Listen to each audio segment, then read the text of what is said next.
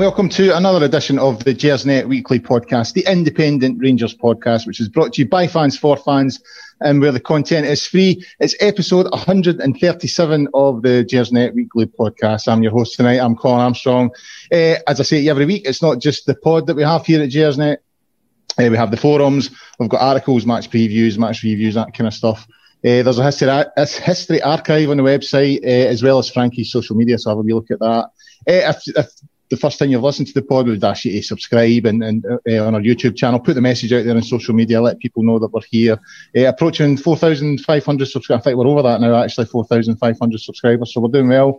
So thanks to everyone who's subscribed so far. We're live tonight. Uh, it's a Sunday night. We have pumped Celtic 4-1 today, uh, and you have no idea how difficult it was no getting pushed before I came on the show tonight. Uh, I've, I've been wanting to party, but I can't do it. So we're live tonight, uh, but the pod will be available to download or stream on a variety of platforms from tomorrow, including Acast, iTunes, YouTube, Castbox, Stitcher, uh, and Spotify. All the usual places, uh, guys. Now to bring in my, my two guests for tonight, uh, we've got Ross Bennett and Stewart Weir. Uh, Ross, how are you? You say it's it's difficult to not get pissed and not have a wee party after that result. I'm yeah, still getting over my hangover from the the champions episode that we did about nine weeks ago now. Um, and if anyone's not listened to that, please do go. But actually, please don't go back and listen to it because um, I might go back and listen to it one day and see what I said. Um, but look, I don't think you want to do that. I had a watch in it. oh, I, I, would let that go. I know a shocker. Listen, a phenomenal day. I really, um, uh, and we'll get into it. But but such an enjoyable day. The the one thing I'd like to say, if I may, just for a couple of seconds before we get started. Um, so some some friends of my family, a, a chap called Dougie Coombs passed away this week um, a big Rangers fan, season ticket holder. His dad passed away six weeks ago again, so a really really tough time for that family. Um, so that, to everyone in the Coombs family, from from Braeside um, to Colin and to Barbara, uh, days like today, that's for you, that's for the Rangers family, and, and we hope that that can that can put a smile on your face. Um, a, a, fantastic day today, Colin.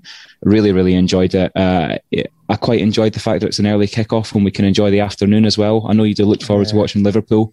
Um, yeah, yeah that was an interesting. That was an interesting day. never well, had that pleasure today, but um, I, a really, really enjoyable day. I think after uh, it's been a weird anti, not anti-climax since we won the league. That's that's the wrong word for it, but a wee bit of a lull the last four or five weeks.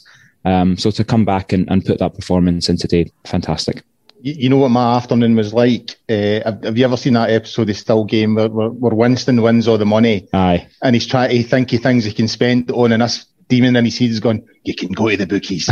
well, I was, I was like, the, the, final whistle went. I'm like, right, I've got, I've got like six hours before I'm on air, so I, I, I can't go mental.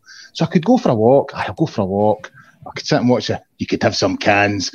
Eh? eh? You know what I mean? It was just like cans, cans. I'm like, no, no, I better no. So I allowed myself a couple, uh, but I've, I've, I've abstained. But that, that will not be the case the minute I'm off air. The minute I'm off air, I'm having like a three hour party in myself uh, and, and going back for it. Uh, Stewart, how's your afternoon been? Yes. Uh, would, you, would you try to avoid the cans as well? Pretty pretty enjoyable. um, no, actually, I was um, I've, I've acquired a taste for uh, Kopparberg cider, um, the the rosé cider, which is very nice when it's nearly minus 32 two degrees Fahrenheit. so I have a few bottles of that this afternoon just to um, take away the thirst. Um, just just when just when Ross mentioned there about that date about nine weeks ago. Um, the the champion, the unofficial championship weekend, so to speak. Um, it, it was the first podcast where anybody listening to it would probably have needed subtitles just to make out what Ross was actually saying. It was almost like a book would come attached to it just so you could read what he was actually trying to say. But we've all been there at some point in time, and uh, just just to continue to uh, to celebrate and enjoy yourself whenever the need you know the need arises. That's very kind. Very I'm, kind. I'm, I'm, I'm a guy. yeah, we have. and we'll all be there again in two weeks' Uh, time when, when. Tav gets handed that trophy. A I- I- hundred percent. I, A I, hundred I, I'm dreading that show. It'll just be an absolute hour of debauchery. I don't even think we'll be talking about the game. You know, what I mean? Just like, it's, what you drinking? anyway, right. Let's actually talk about the game. Uh, it, it was. I mean, it's Ross. I'll come at you first. That that- that it's the biggest win. Uh, that, that, that we've had over over the the Mankey mob over the road there. I think it's since 2001, and it's also the first time we've you know, we've been through the season undefeated against them. Sort of, I think it was the same season. I think it was Advocaat's season, uh, the season before O'Neill arrived. Uh, and I think that the, the last time was the 4 0 game. I was there that day. I was in the Copeland Road that day, and it was four going on seven or eight. Uh, but I mean, I mean, a proper pump in the day. I'm a, I'm a wee bit disappointed we couldn't get maybe one or two more. Uh, but you know, I'll, I'll take four. But it, it's you know, three years ago this month or this week even, I think it is, you know, we were getting absolutely hosed over the road, you know, 5 0 uh, for Celtic to win the league. You know, and three years later, the roles are completely reversed. They're, they're going out with no trophies. You know, obviously we've, we've been a wee bit disappointed in the cups, but we're, we're, we're home and we've been home and hosed in the league for two months. I mean, how remarkable a turnaround is that in, in the sort of period that, that Steven Gerrard's been here? It is. It, it is quite staggering. Um, and and I think to to appreciate the the enormity of that, you do have to try and take a step back from the passion of Scottish football and the passion of the old firm, and and try and look at it as a as a sporting exercise academically and say this is how far behind we were. This is how much of an advantage and how much of a dominance that they had. And you, you think about the context of their one and only challenger being out of the league for four years and and the wounding that we took and the finances that they had access to from the Champions League year after year after year. And when you, you when you try and consider it in that non-passionate, non-emotional context, and you look at that swing over the last three seasons, um, it is staggering because uh, I'm sure that the three of us on this call tonight were all probably um, unfortunate spectators of one of those pumpings that they dished out to us over that that periods, whether it's the five nils and the four ones, or the cup finals or the cup semi-finals, and all of those, all of those really really disappointing and difficult defeats that we all endured. Um, well, actually, today, days like today, seasons like this season have have really really made up for that. The the swing that we've had is staggering, and that's down to a couple of things. That's down to having a an ownership that have taken the time to understand the problems of the club and address the problems of the club. That's down to a management team that have identified the playing weaknesses and addressed those over over the course of three seasons. Yeah. Um, and again, the ownership that have given the management team the time to do that and the space to do so. And and on the inverse side, on the opposite side, it's down to almost the exact mirror at the other side of the city, an ownership that doesn't care and has been lackadaisical and lazy and complacent, and a management team that is utterly incompetent. And that's how we've that's how we've made this this swing, this um, this turnaround. It is quite the transformation. They have a hell of a rebuilding job on, and we pumped them today. We absolutely pumped them. And I was I was saying to Frankie just before we came on air, they started well. Let's. Uh, I'm sure we'll go into this in a bit more detail when it comes to the game. They started well. They looked They, dangerous. and, they had, and they had chances in the second They had half as chances well. in the second Yeah. half as well. Elyounoussi should have scored. Um, uh, Motherwell uh, Turnbull should have scored. Um, they had chances. We were clinical. They're not as bad a side, maybe as as some would have you believe. If they could finish chances, they'd be a decent side. Um, but we were better, and we fully deserved that, and we did. We pumped them when it came to being clinical and finishing chances. So, a really, really satisfying day that goes a long way to to making up for some of the wounds that yourself, me, Stewart, and everyone listening to this podcast has, has suffered over the last seven years. and we have suffered. I mean, it was Aye. it was it was it was about three years ago that we started the pod. You know, it was. I think it was like a couple of weeks after we started it. But it was the you know we got a couple of pumpings in quick succession, and I went back uh, a while ago and, and listened to one of those ones, and you can tell that we got pumped. Like everyone's just hello, welcome to the Cheers Netflix. it's like three episodes in, and already we want to bin the idea. It's like no, we don't want to do this anyway. And then obviously Gerrard arrives a couple of weeks later, and, and things pick up. Uh, Stewart, uh, uh, myself and David, we we done the preview on Friday night uh, for the game today, and we we came out with two teams. Uh, one had uh, Aribo in the middle of the park and, and Roofe starting in the front three. The other one had uh, Roofe not starting at all, with Aribo in the front three and, and Scott Wright coming in. Both were kind of leaning towards the, the, the option with, with, Scott Wright in the middle three, but but Gerrard's went the other way. I, I must admit, I was a wee bit disappointed when, when, when I saw the team. I thought, because I've just not been convinced with Roofe recently. I, I, I, just think he's in and out of the team. I think injuries have caught up with him. Uh, I, am I'm, I'm not commenting as a player. I just mean in terms of form. I think he's been out of form. I think he's an excellent player. Uh, so I was a wee bit disappointed. Celtic went 4-4-2 again. You know, uh, Elyounoussi and Edouard up front with this diamond with Brown at the, the sort of start it and and Turnbull at the tip. And I think that does cause us problems. But you would have to say that you know, Gerrard yet again, he's, he's, he's been proved right, especially with Roofe. I mean, Roofe's performance uh, and contribution today uh, was outstanding. So you would have to say yet again, uh, he, has got the team selection right.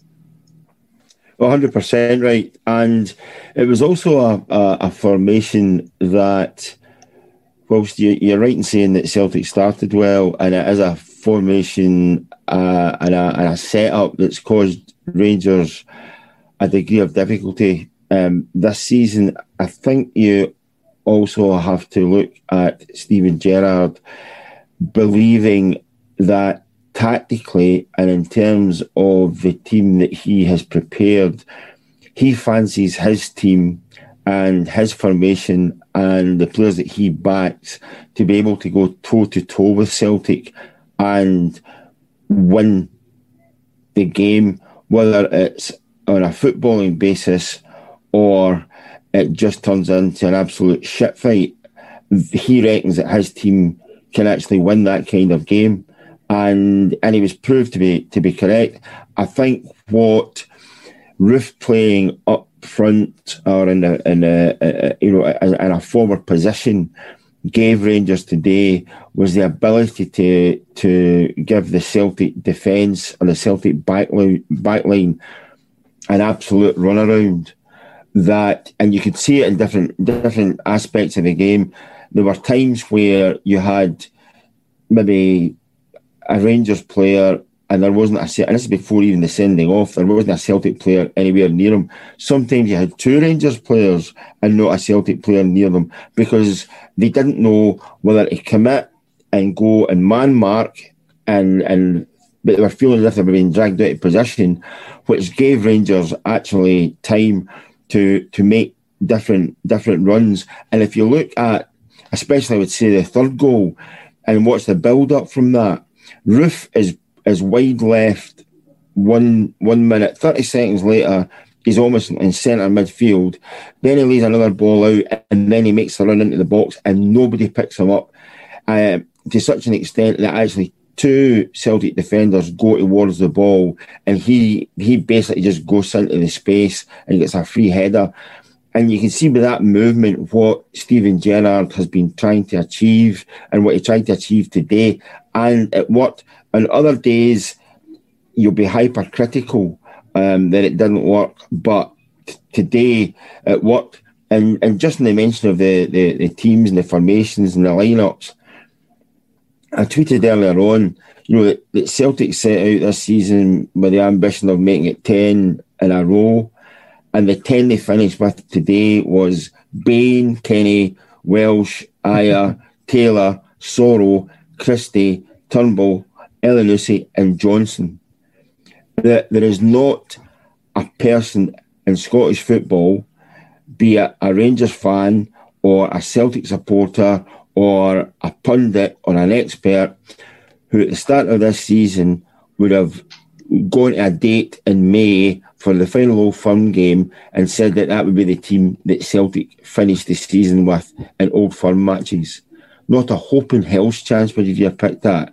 And I think that this afternoon, you know, Celtic got a chasing today, but I think going into next season, I think there's a, a whole load of people suddenly recognising that the, the rebuilding job that has to take place across Glasgow is one that's probably going to take time. If if if if, if they get it right in one season, they will have done an absolute incredible job. But I think whoever comes in to take over the, the job at Celtic finds himself in much the same situation as Steven Gerrard did three years ago. And it will take time, it will take money, it'll take a bit of diligence and, and a bit of determination. But Celtic were not even, okay, they were in the same same pitch, but metaphorically, they weren't even in the same the same ball game as Rangers today. No, they're, they're not in the sort of same uh, areas as in the league. That's 23 points ahead now. Just can't see them. Can't see them anywhere. Those, anyway. those kind of those kind of stats don't lie though. Those kind of stats don't lie. That that has been built up over an accumulation over the season. Rangers' home record, you know, utterly sensational in the league, be it games won or uh, uh, goals conceded, and the rest of the season they've gone and, and picked off teams away from home as well. All in all, this is as as as much of a, Uh, uh, a, a as you called it earlier, a hosing as any team has given the other in a, in a hell of a long time. Ross, the Allan McGregor again. You know, I mean, it, does it a lot, you know what I mean? And, it, does it in the big games. And, and yet again, a, another great save, you know, it's, it's one for distance, and I'm I'm I'm not convinced that even if he hadn't got his fingertips to it, that it would have, uh, you know, snuck in under the bar. But again, it's just having that confidence and and knowing that when the big moments come, he's that he's there yeah, confidence. I think confidence is is, is absolutely the right word. That, belief. You know that that must yeah. give the defenders belief. Exactly, exactly. So it gives it gives the defenders belief, and it, I think it gives the defense um, a bit of I don't know. It, it, allows them to play the way that they want to play. If if, if Connor Goldson wants to stride forward, if Barisic and Tav want to bomb forward down down the wings, it, it, it means that they can do that with a bit of belief and a bit of comp- uh, confidence that, that that we have McGregor there to fall back on. And he was called upon twice today. He was called upon for the Elyounoussi shot, which he dealt with superbly and displayed uh, athleticism that I certainly couldn't do. Uh, oh, I don't believe that. No, I know I could do that. I could do that. We'll display that on on Gersnet after hours. There'll be me trying to do that save. Um, but I, it, is, that on the, is that on the Patreon site? Aye, exactly. That's on my OnlyFans. Um, it's it's the kind of athleticism that you've kind of come to expect, and that's that's the thing. You, you almost start to underplay these saves from McGregor because it's like it's just every time. It's every single time. Um, he's been a wonderful asset. He deserves another year. Um, that, that boy deserves to play for as long as he thinks he can play and I, I, think he's been I think he's been superb. The other time that he was called upon was when their um, their fullback Jonjoe Kenny made an arse of a cross, um, and it and it could have gone in. And that, yeah. by the way, that's the only thing he's done since he arrived in Glasgow. Um, is is make an arse of a cross and nearly scored the goal. uh, and he's again he's he's been alert and he's made the save. I just think he was so composed today. He uh, uh, Gerrard, I can't remember which game it was, but a couple of weeks ago, Gerrard after the after the game said, "I'm bored of talking about McGregor."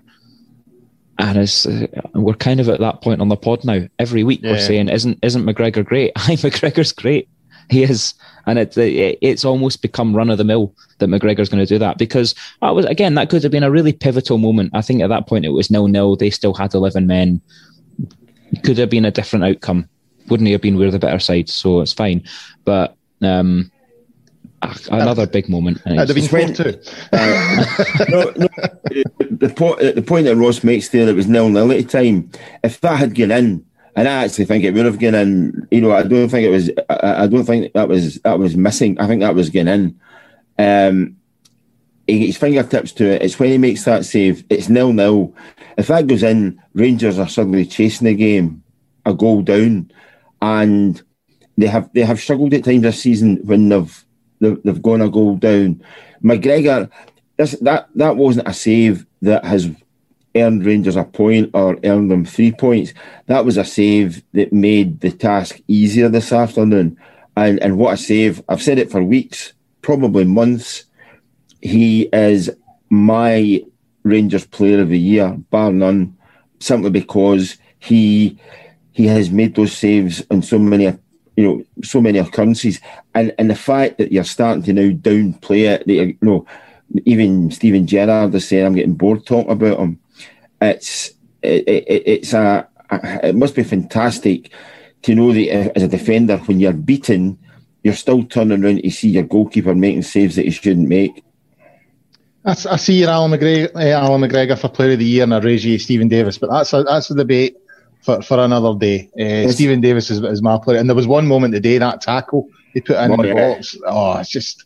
36 year old, and I know. What's where it runs from? He, sprints, comes from nowhere. You know what I mean? Sprints from the halfway line or just yeah. inside his own half. He he does not ease up. He is.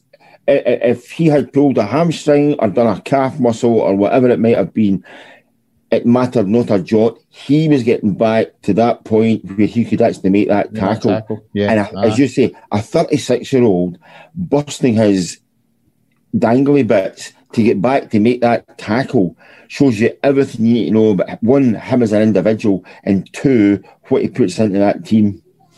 Yeah, oh, I mean, there was two or three moments of David Davis. I mean, when it, when he sent Scott Brown out to get the evening times as well, you know what I mean? Yeah. It's just, he is, he's a class above, and I, I think there's numerous candidates for Player of the Year. Uh, but for me, for me, I, w- I would I would give it to Davis. Uh, sure, uh, sticking with yourself here, the, the, the first goal. I mean, you would have to say I saw, I saw, a good I saw a good clip yesterday. Was it yesterday? Someone posted it on Twitter. It was it was something for Soccer AM recently and it was at some amateur game. You know, a guy went up for a header. He's, he's landed on his arse and fell on his back. And, and as the balls came to him, he's basically used his belly to, you know, put the ball on. A perfect sort of belly pass on his, his pal who ran onto it, right? And, uh, well, it, was, it wasn't his belly, but I mean, how Roofe put that ball in the day was, it was borderline genius. You know what I mean? To, to react as quickly as that. Because it's, it's Kent sort of sclaffs the shot, you know, and it's not going to his feet. He can't get down, you know, to get his head in it. To just, you know, it, it's so clever just to change the direction of the ball. And and Scott Bain, you know, he, he can't react to that because one, because when it goes behind, you know, Scott Bain's looking at the ball going into where Roofe is. He doesn't know where it is, so he doesn't know where it's going to come from. You know, and he just changes the direction. I thought it was a, a, a superb finish. As a goalkeeper, when you're watching that and it's coming in, you're saying there, there, there are there are basically two things that you're watching for. One is Roofe controlling it on his chest and deciding then if he's going to lay it off again or what side he's going to turn and have a shot on.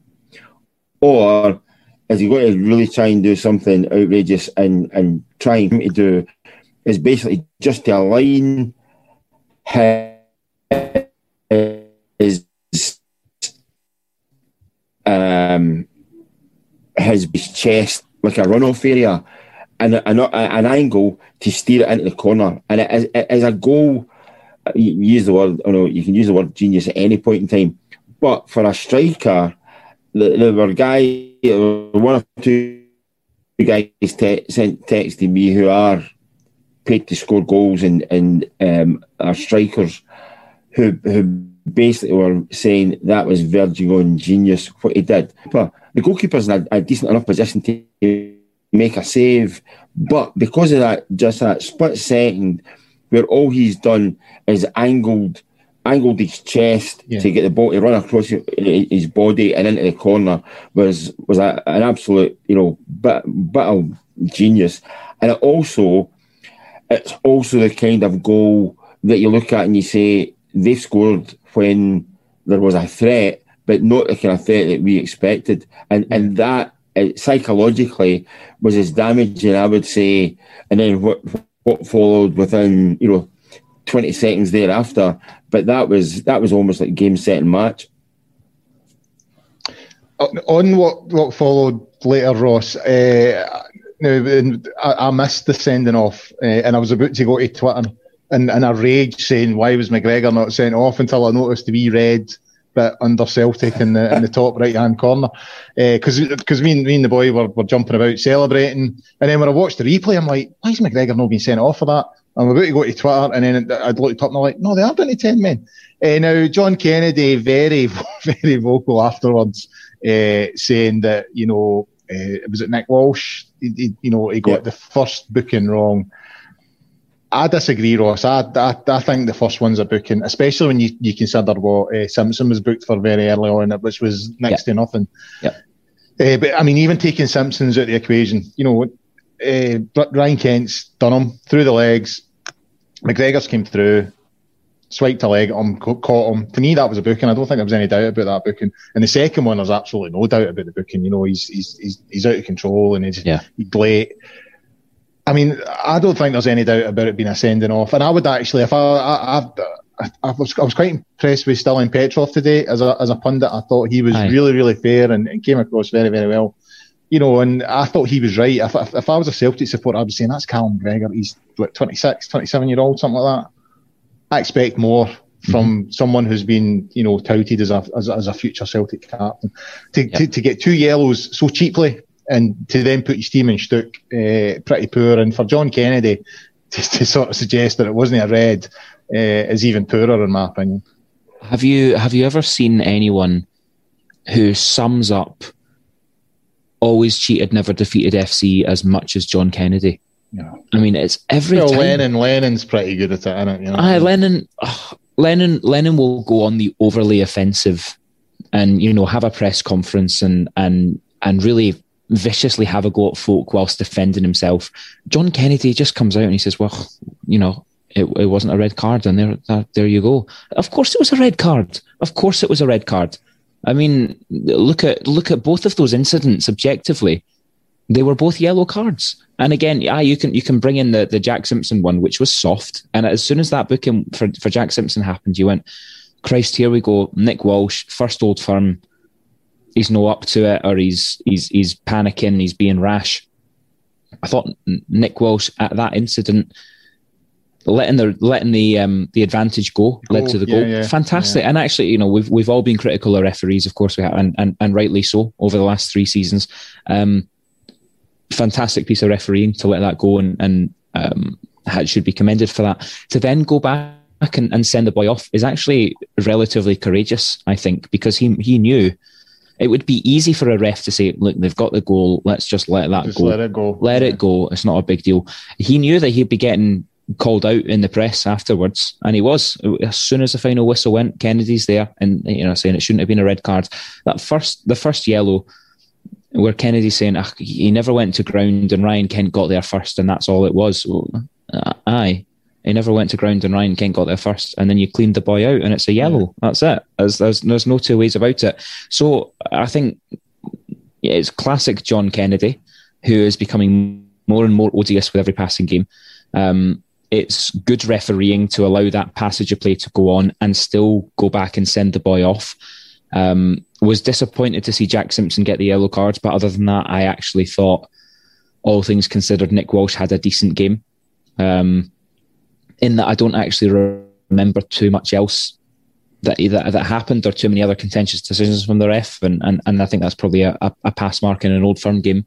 When it comes to the goal itself, if um, a, a wonderful move, of course, wonderful goal, and if Alec Anderson was here, we'd be asking him when was the last time a Rangers player scored off his tit, um, yeah. because he would know that. Uh, I'm afraid I don't know that, so I am keeping my eye on the YouTube was comments. That, was that singularly or off his tit or off his tits? Because I can, I can answer. I can two very different questions. So I can answer. I can answer. I can answer the second one first. No, off off one tit because um, I don't know who that would have been. I'm sure someone will. So if you can leave us that comment, well, it's bound to be Derek Johnstone because he was quite you know well built in that area. Sure. Aye, aye. So am I. Um, but a, a, a, lovely piece of a lovely piece of play, a lovely goal, good refereeing to let it go, good refereeing to go back and send the boy off. Um, John Kennedy get it right up you. I mean, it's uh, there's not much else to say. John Kennedy, John Kennedy's wrong. The first one is an absolute stonewall booking. It would be a booking, whether it was East Fife against Arbroath or whoever it would be, that would be a booking. And he got it totally wrong. The second one, if you watch it, that you ha- I, I, and I have witnessed it, and we've all seen it. That could have been a straight red card. That could have been a straight red card, never mind a second booking. And the fact that Nick Walsh, and I criticised referees inside out and back to front, that was that was almost like your first, your initial thought is, what is he doing? And then the goal scored, and quick as a flash, McGregor's already turned around and looked at him because he knows he's going off. He knows he's going off, and that I mean, it takes a bit of it takes a bit of metal to actually say this is the decision I'm going to make because there are other referees and we know who they are who would have looked at that and immediately blown the whistle just they would still have administered a red card, but just so they could get that red card out of their pocket and make that decision, they would have done that first and foremost and to hell with the game or whether Rangers will get any advantage. So well done to Nick Walsh. I'll not be saying that probably in another, you know, three months, but today, well done. Yeah, I, I mean, I, I, I think the, the, point that Ross makes, you know, it's hard to think of any other big things that he got wrong. I, I, I still think the booking on Simpson was was really, really poor, and it made me fear for Simpson a wee bit because I thought he had quite a, an uncomfortable day. And you're just thinking one, you know, one missed time tackle and it, and it could be in trouble. But no, we, we, managed to get through it, guys. Before we go on, I, I need to I need to mention uh, one of our partners. Uh, it's football prizes. So if you fancy the chance to win uh, a Scott Wright signed and framed Rangers shirt, then get yourself on to football prizes .co.uk and Frankie's obviously he'll he'll put the, the word out there on Twitter. He'll tweet about it this week. Uh, so tickets for this are four pound ninety five. There are ninety nine tickets available.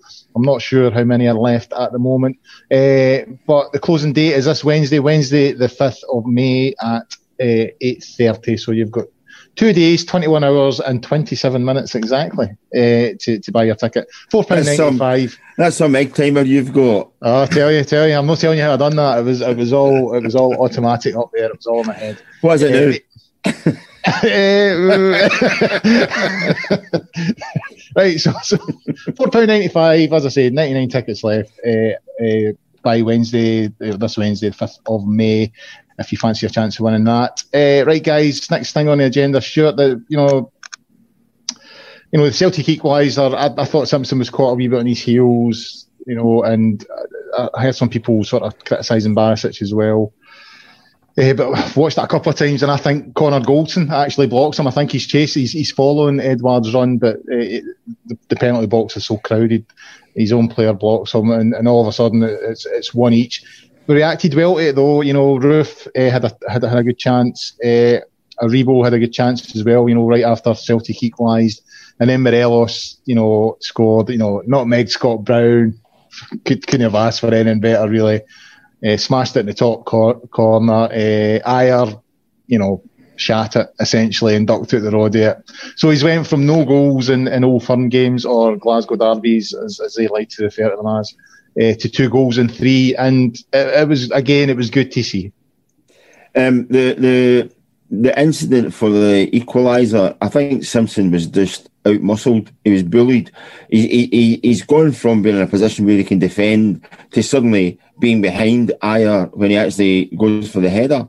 And just after that, it was a free kick that Celtic had won. There was a bit of jostling, and it was Ajer and Simpson again in the box. And Goldson came across and marked Ajer, which was good to see because we've seen that you know in the past where you have you have senior figures within the Rangers team reluctant to do somebody else's job, you know, and and not do their own. So he did well there. Uh, Morelos' goal, you know, it, it, it's one of these ones where the guy has really struggled to to get a goal against Celtic, and all of a sudden he's scoring for fun.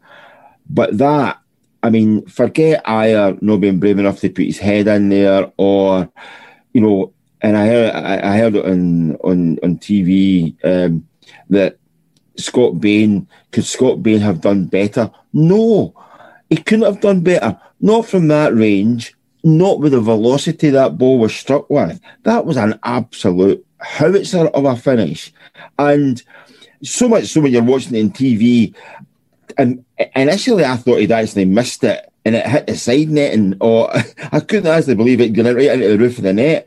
It was an absolutely fantastic finish. He kept his he kept his composure, he kept his head, um, but he scored that goal at a time where Rangers, I think, were angry as a team that they'd actually lost a goal and conceded a goal and that Celtic were back into it. and they were they were determined they were going to take the lead again. And I, and I just thought it was a, an element of composure from Morelos, but the finish. Listen, I, I'm I'm not going to add anything to it yeah, or argue with anybody. Nobody was stopping that. You could have another defender on the line where he put it between that and the goalkeeper and the crossbar, and they wouldn't have stopped it. So, absolute quality finish. I have to say, it was it, it, made me quite nostalgic. I was I was at a game in 1989 at, at Love Street, and Ian Ferguson scored an absolute cracker, and it's famous for the the ball boy behind the goal ducking as the ball hits the net, the ball boy thinks he's, he's going to take it in the coupon and he and he ducked. and seeing Ajer doing something similar today it took me back to that day in uh, in Love Street in 1989. Ajer was a ball boy at Love Street. it was just, it was just paying homage to him the days, you know, just remembering him. That's what it reminded me of. I'm getting what out of that. What bus did he get to pay well, I was on the Cayman bus that day, so uh, it was maybe on my bus. I don't know. Uh, Ross, uh, the, the, the third goal, Roofe second. Now, I, I think we need to sort of, you know, give Roofe a bit of credit because David and myself were, were speaking about him on Friday. I know both of us were sort of agreeing he's, he's struggled recently. You know I mean? He's not looked the same player since he's came back from injury. He's just had no sort of, he just hasn't had a run in the team. You know, he's in for two, three games, then he's out again. And I thought it, it looked like that in some of his performances. You know, he, he, he just wasn't showing that sort of form that he was. I thought sort of between November and New Year, you know, the, the end of December, for about six weeks, that's when we, we saw the best of Roofe. And I don't think we've really seen that since the turn of the year until today. I, I thought today he was outstanding. And his second goal was a perfect example of that. As Stewart said earlier on, you know, he picks the ball up outside the box, does a wee sort of Cruyff turn, puts it out to, to Barisic, and then doesn't, doesn't stay on his feet, you know, goes in. And the minute Barisic put the cross in, you know, I'm off the couch shouting to my boy, that's in, you know, because you can see the trajectory of the ball. You can see Roofe's going to meet it. And it's just about whether he puts it far enough either side of, Bain for it to go in. And sure enough, he did. So I think he deserves a lot of credit today, and it, and it was it was a good finish, a good goal that he was heavily involved in. Yeah, definitely. I actually, I, um, look after after the after the game today, he's done interviews with Sky Sports, he's done interviews with Rangers TV, and in both of those interviews, he's kind of referred to the last little period not going his way, both on the park and off the park. And I know that off the park, he's had to deal with his fair share of the racial abuse that's been yeah. spouted at our players. And it, it, could be that that, I mean, absolutely naturally and, and, understandably that that's really affected him. It could be that there's other stuff going on. We don't know. Um, but he definitely did allude to some off the park problems or he's not feeling 100% in, in whatever way. So that might go some way to explaining performances on the park, but I absolutely agree. The second half of the season, which has been stuttered with injuries and suspensions um, after karate kicking a guy in the face, probably deserved a suspension for that. Um, mm. It's uh, maybe Bob not. was there to be one, in my opinion. But anyway, um, maybe I come from a different era, but there I'm, we go. I'm one of these millennial snowflakes. um, it's it, it, hasn't been an ideal first season for the boy, and yet he scored what is it, sixteen goals or something. Um, and he's he's I mean, shown his quality. He's actually got a better strike rate than Morelos in terms Aye, of goals the, per minutes and all that. So, so there you go. It's um, staggered. That's the problem. It is. It is staggered, and he's. It's not been an overly successful last couple of months for him. Um, and I was actually I was texting David Wren, um, Gersnet podcast eye candy David Wren, I was speaking to him earlier during the, the first sort of 15, 20 minutes of the game, saying something. anything you're going to say about Roofe now, there's there's no one's going to take it. No. There's no credit in what you're saying anymore after describing David Wren as eye candy. But anyway, on you go. Relative eye candy compared to relative eye candy. Okay, okay. Um, I was sort of saying to him like something up with Roofe, and he's he just seems half a yard off. I even thought that first 15 minutes today, it just it almost wasn't clicking. And as soon as he gets that first goal, which was uh, an exceptional moment of quality from him, and um, as soon as that goal goes in, there was a change in him and it was confidence or it was something and he was sharp again. And that his second goal, Rangers' third goal, it was wonderful the way he lays the ball off to Barisic and he bursts a gut to get into the box. And there's actually if um, after the game, I like to check out the the photos from from Willie Vass. So if you go on Willie Vass's website and you have a look through the pictures of the game, there's two pictures of Roofe jumping to win that header, and he's in acres of space. Right? He's miles of space, and it's, it's, it's wonderful photos.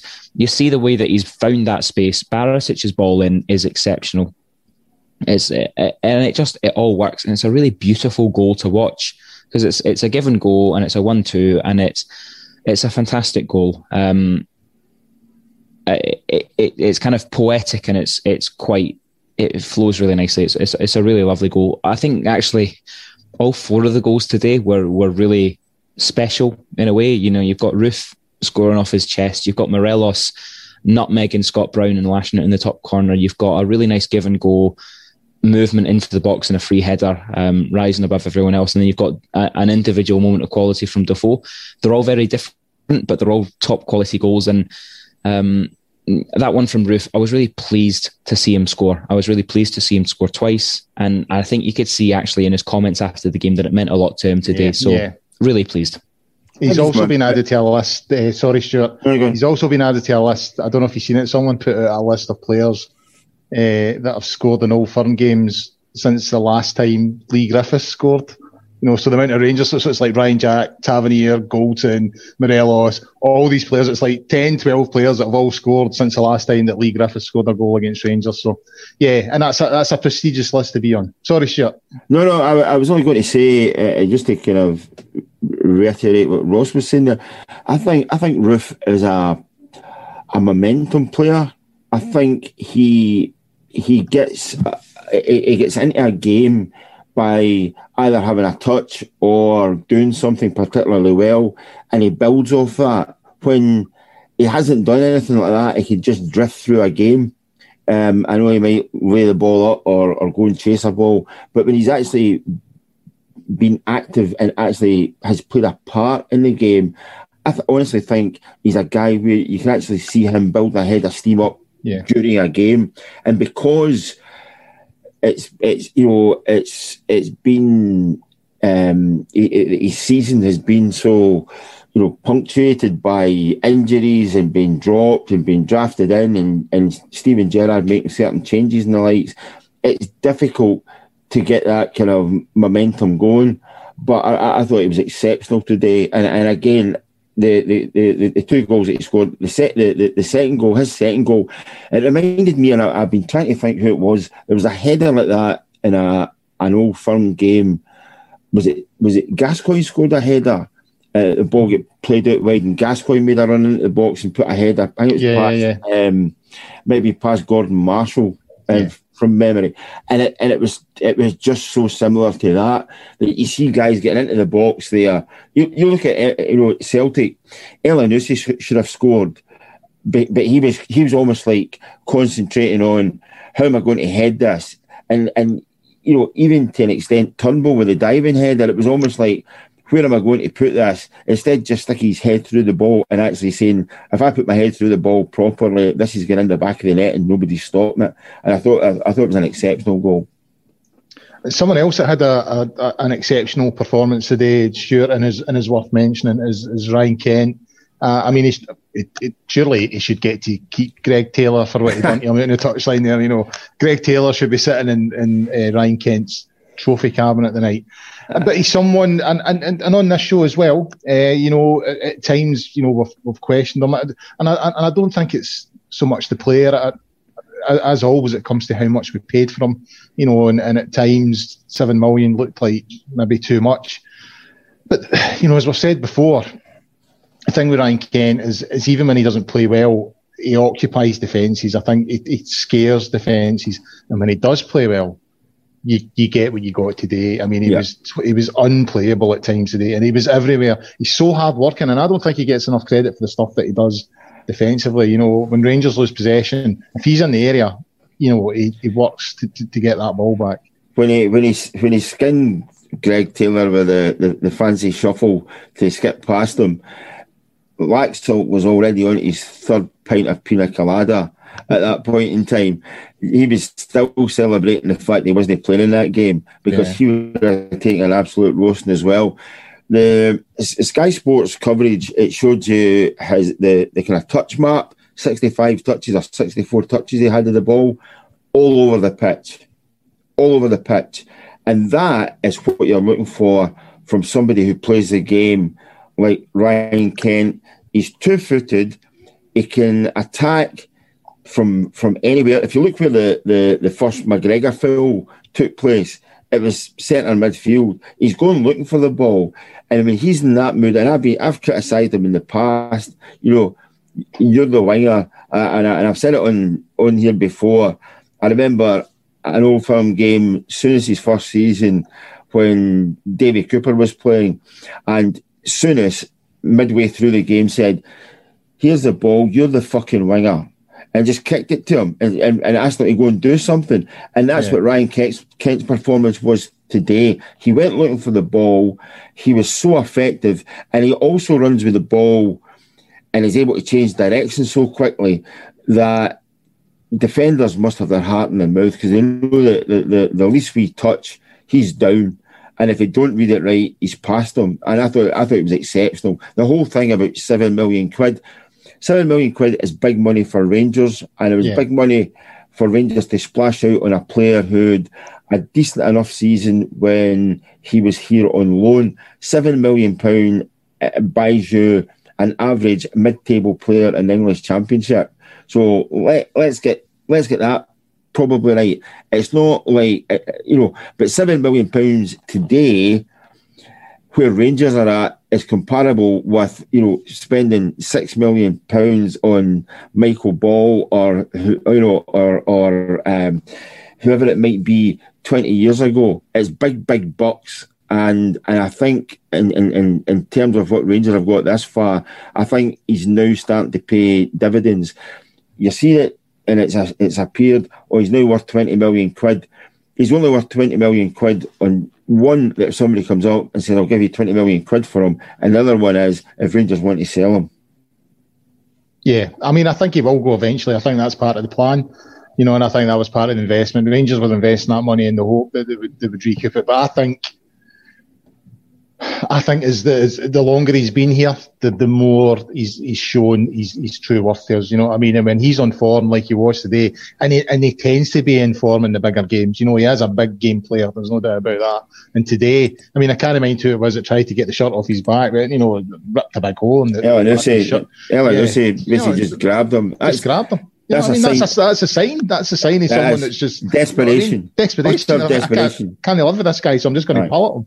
You know what I mean? Uh, now, from from someone that played exceptionally well, Ross, uh, to someone who enjoyed, well, I would say enjoyed is pushing it.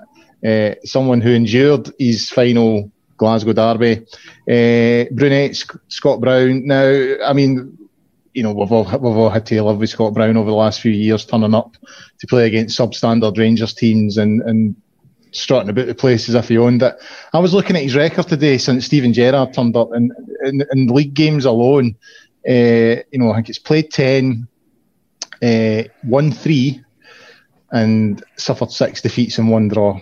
And that, to me, that sums up Scott Brown. You know, I mean, he was he was very, very good at sort of bullying, you know, your Ian Blacks and all that kind of thing when we had an absolute Shelley aside.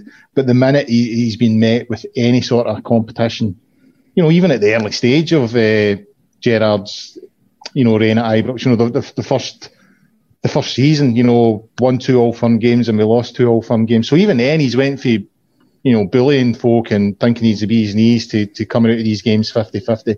And he's not really done anything at Ibrox since Gerrard arrived, you know what I mean? And I must admit, it, it probably got the fifth biggest cheer of the day when he went off the day. Me, me and the boy were up giving it a laldy, you know, applauding him off the field. And I would imagine it was a scene that was uh, repeated all around Scotland amongst the blue half of Glasgow anyway. Yeah, yeah, quite funny. Um, a fitting end to that fitting man's end, career because yeah, yeah. I think you're absolutely right. And I, look, I'm not, I'm not going to waste too much of our time talking about Scott Brown, of course, but um, there's no better way of saying it than, than as you, you said. It's it's all well and good dominating against Ian Black and you know some of the some of the dross that we've put out. Um, your your your Russell Martins and your Joe Worralls and your David Bates and and that kind of caliber of player. And I, I, and I don't mean any disrespect to those players, but to be to be brutally honest, we have better players now, and those were not yeah. good enough players to to um, to come up against Celtic and, and, and pose a threat. So it's all well and good strutting about and being a, a club legend when there is no challenge, whether that's quite literally no challenge because we're not in the league or no challenge because we don't actually represent a challenge when we're back. And you're right. Once as soon as a challenge comes along, he's he's done a runner. He's run away, and I think the only way for me to sum it up is what's my abiding memories of Scott Brown going to be?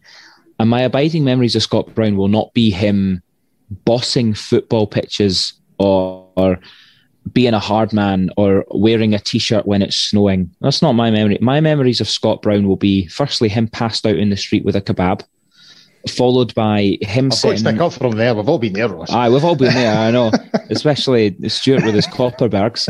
Um, so him passed out in the street with a kebab. Him sitting in the Ibrox stand today, looking like he was about to burst into tears, and then again him today being nutmegged by Morelos for a goal, and him being nutmegged two years ago by Ryan Jack for a goal. Those are my memories of Scott Brown, and I'm quite happy with those memories of Scott yeah. Brown. So away you go to Aberdeen let's and I'm looking forward to him putting himself on against us next season and embarrassing himself again because he's not got the skill.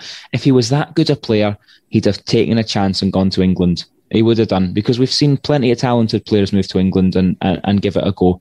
But he was happy enough to build a career as some faux plastic hard man, bossing a league that had no competition. And that's his legacy. And that's it. That's it. That's I think that's all there is to say about him. My, my two favourite memories of Scott Brown are when he missed that penalty in the, the semi final against a, a, a, a, championship Rangers side, and a couple of weeks ago when when Ryan Kent went that way and, and he went that way. Uh, that, that's another uh, abiding memory of Scott Brown. But I, I, must admit, I had a wee chuckle at myself. Uh, and I, I, think we're entitled to do it. You know, he's chucked enough it about over the last, you know, seven or eight years or, or however long you know, so now he's getting it back, and uh, aye, I'm quite enjoying it. Uh, anyway, icing on the cake today. You know, five minutes to go or something like that. Steven Gerrard sticks on Jermaine Defoe, and I think it was obvious he was just sticking him on uh, in the hope that he would get a goal because there's, there's probably a good possibility that this could be uh, uh, Defoe's last season. And sure enough, last kick of the ball, uh, he twists the blood of, of Stephen Welsh. He turns him inside out, uh, and and and just passes the ball and you know into the into the far corner.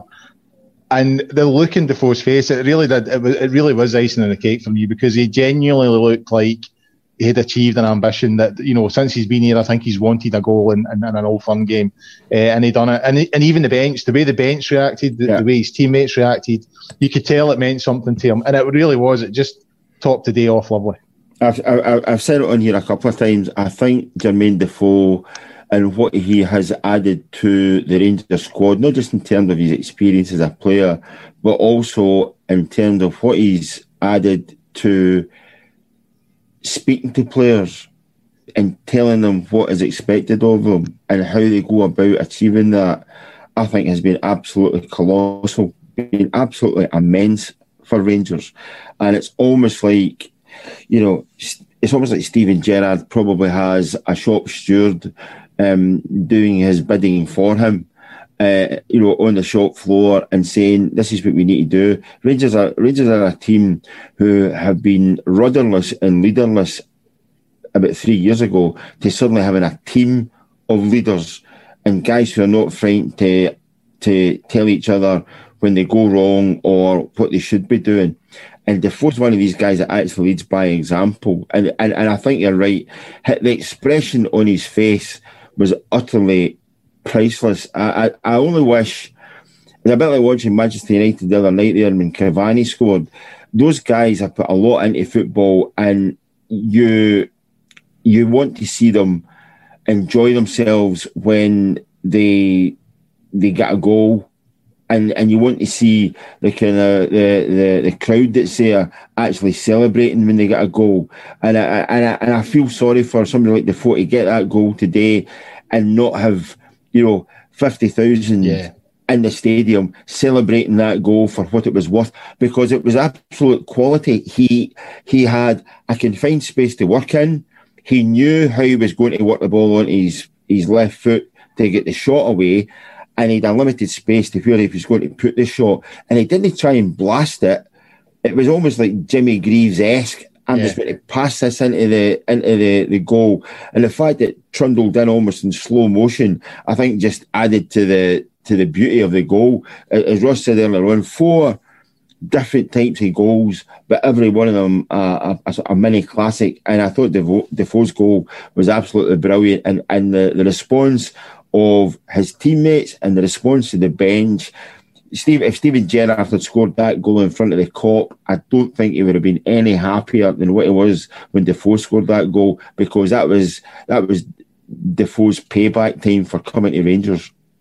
I, I, I should point out, I thought Hagi's pass and the, and the build up to it was was was superb as well. You know that because you know I think it was Sorrell that gave the ball away. Davis one touch to Hagi, Hagi one touch uh, to to Defoe, and at one point Ross, I thought. It, it, his pace was going to let him down, you know. He, wasn't going to get his shot away, but he's, you know, he's twisted him and turned him, and then managed to get the shot away. It has, and Hagi's pass, I, I absolutely agree. It was a wonderful assist, and Hagi again makes himself available for the, uh, you know, almost like a one-two or a give and go, and, and Hagi would have had the opportunity, but you know, it's it's Jermaine Defoe, and he gets into the box and he twists and he turns and he he screws Stephen Welsh into the pitch like a high school cheerleader after prom, Oh, and it's oh, look at that. oh um, dear. I've been working on that, um, but it was wonderful, and it, it- didn't it- work very hard. right, that's that's no talk sport material, is it, Stewart? Um, No. no.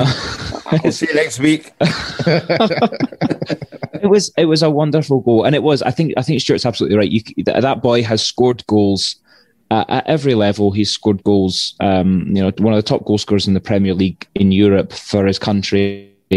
Um, natural born goal scorer, and that goal meant something to him. You could see that. Uh, it was it was a hell of a reaction. It was a hell of a goal. Um, wonderful play from Hagi. And Jermaine Defoe doing what Jermaine Defoe does. He's been on the pitch for five minutes. I think we all probably know there's a wee bit of subtext with Defoe this season that he's probably not happy at how few opportunities he's had because he does have a record of scoring pretty much in every other game. And considering for him, a game is pretty much 10 or 15 minutes if he's if he's lucky. He very, very rarely starts. So he has an excellent goal scoring return. His goals per minutes must be you know, it must be quite staggering. I'm, I'm not quite sure what that is, but it, it, it must be really, really impressive. So that goal meant something to him today. And I think we probably all expect he won't be with us next season. Um, I think if, if that's the case, he probably knows that by now. Um, what a way to, to sign off if that's the case. And um, if this is it, if that's the last we see of Defoe, or if that's the last we see of Defoe scoring for Rangers, um, I think he's he's done exactly what he was brought in to do. He scored some excellent goals. Uh, he scored some important goals. He's contributed magnificently and um, been, a, a, I think, a really kind of admirable servant in, in the Rangers' colours. So a really, really nice way for for the, the game to end today. And I don't know. I don't know if it's just me, but there's a difference in my mind between three one and four one. Three one Oh, is a is, is a win, but four one is a is a convincing win. Four one is is verging on pumping. Four one is verging on battering. So um, quite satisfying to to kind of tip into that territory. Just, No, just I, on, I just sorry, just pumping. Yeah, but just just on, on on Defoe, I mean, I tweeted something saying, and it was it was almost like a, a second before he scored the goal, giving Defoe a run out is overloading on the sprinkles, and then he goes and scores. And somebody replied saying, "Remarkable to think his league medal will only be the second winner's medal in his long career." Yeah. which um, you know, I, I, and I replied to that. I think basically I had a discussion earlier on this or last last week with somebody.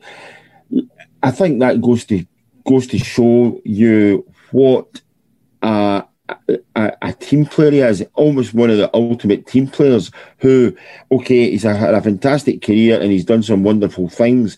But the fact of the matter is that it, it's he's almost a guy who's contributed more to other teams than he has his own career just because of the performance level he's he's achieved, the goals that he's scored. I mean, he scores one a, a goal every two games, which is is is pretty remarkable in itself.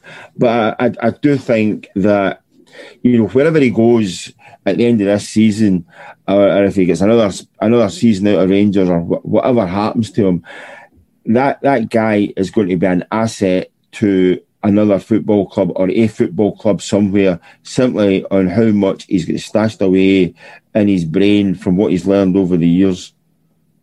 Yeah, I wouldn't disagree. Uh, and I, and I, I mean, I, I, part of me thinks he will go. I think there's a good chance that, you know, I think Ross makes a good point that I, I think Defoe himself is frustrated that he's not getting enough game time. Uh, but part of me thinks that, it, you know, it, I think he's involved quite heavily, you know, behind the scenes and stuff like that. And there might be a wee chance that, that, that, that, he stays. And I would, you know, depending on the terms and all the rest of it, I would I would be happy for that. Guys, conscious of time now. Uh, you know, that's us. We've, we've, done the hour. It's always a quick hour when we pump that mob across the road. So that's us.